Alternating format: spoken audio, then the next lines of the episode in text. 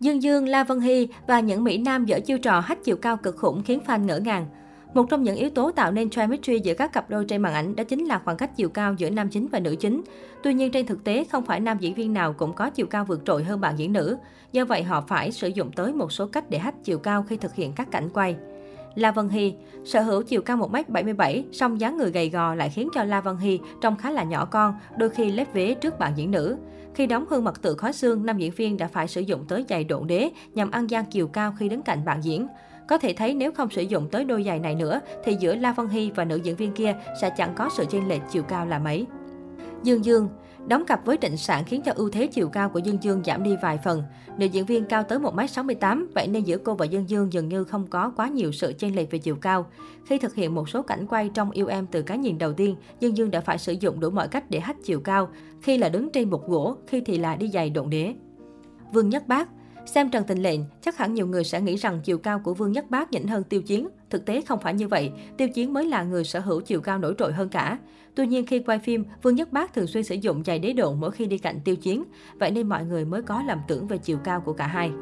Hoàng Hiên khi tham gia dự án người phiên dịch, Hoàng Hiên đã phải chịu một áp lực không nhỏ về vấn đề chiều cao khi đóng chung với nam phụ Cao Vĩ Quang cao 1m91 và bạn diễn nữ Dương Mịch khi đi giày cao gót sẽ lên thành 1m75. Bởi vậy nên khá là dễ hiểu khi Hoàng Hiên phải sử dụng đến cả giày độn đế lẫn đứng trên hộp gỗ để ăn gian chiều cao của mình. Trương Chí Lâm Khi chụp hình quảng cáo cho bộ phim Bao la vùng trời, Trương Chí Lâm đã phải đứng trên hai chiếc hộp cao vài chục cm để ăn gian chiều cao một cách tối đa. Nếu nam diễn viên không làm như vậy thì có lẽ anh chàng sẽ lọt thỏm bởi ngoại cảnh xung quanh mất.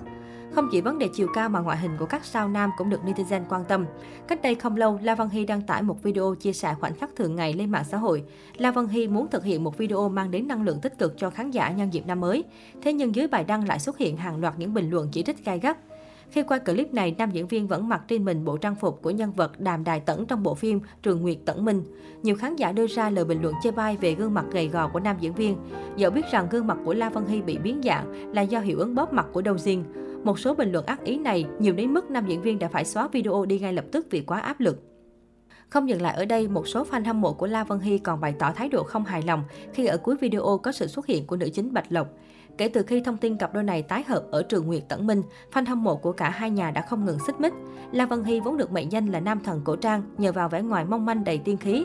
Vì thường xuyên đóng nhiều phim cổ trang nên La Vân Hy phải giữ vóc dáng thật gầy để phù hợp với tạo hình nhân vật. Vậy nhưng dường như thân hình quá gầy gò của anh lại phản tác dụng, khiến cư dân mạng không vừa mắt. Những tháng gần đây, anh thường xuyên xuất hiện với vẻ ngoài gầy rộc hốc hác, thậm chí phải ngồi say lăn. Nhiều người chê bai anh già nuôi như ông lão dù mới 33 tuổi. Đại diện của La Văn Hy cũng từ chối trả lời những câu hỏi về thể trạng gầy ốm của nam diễn viên.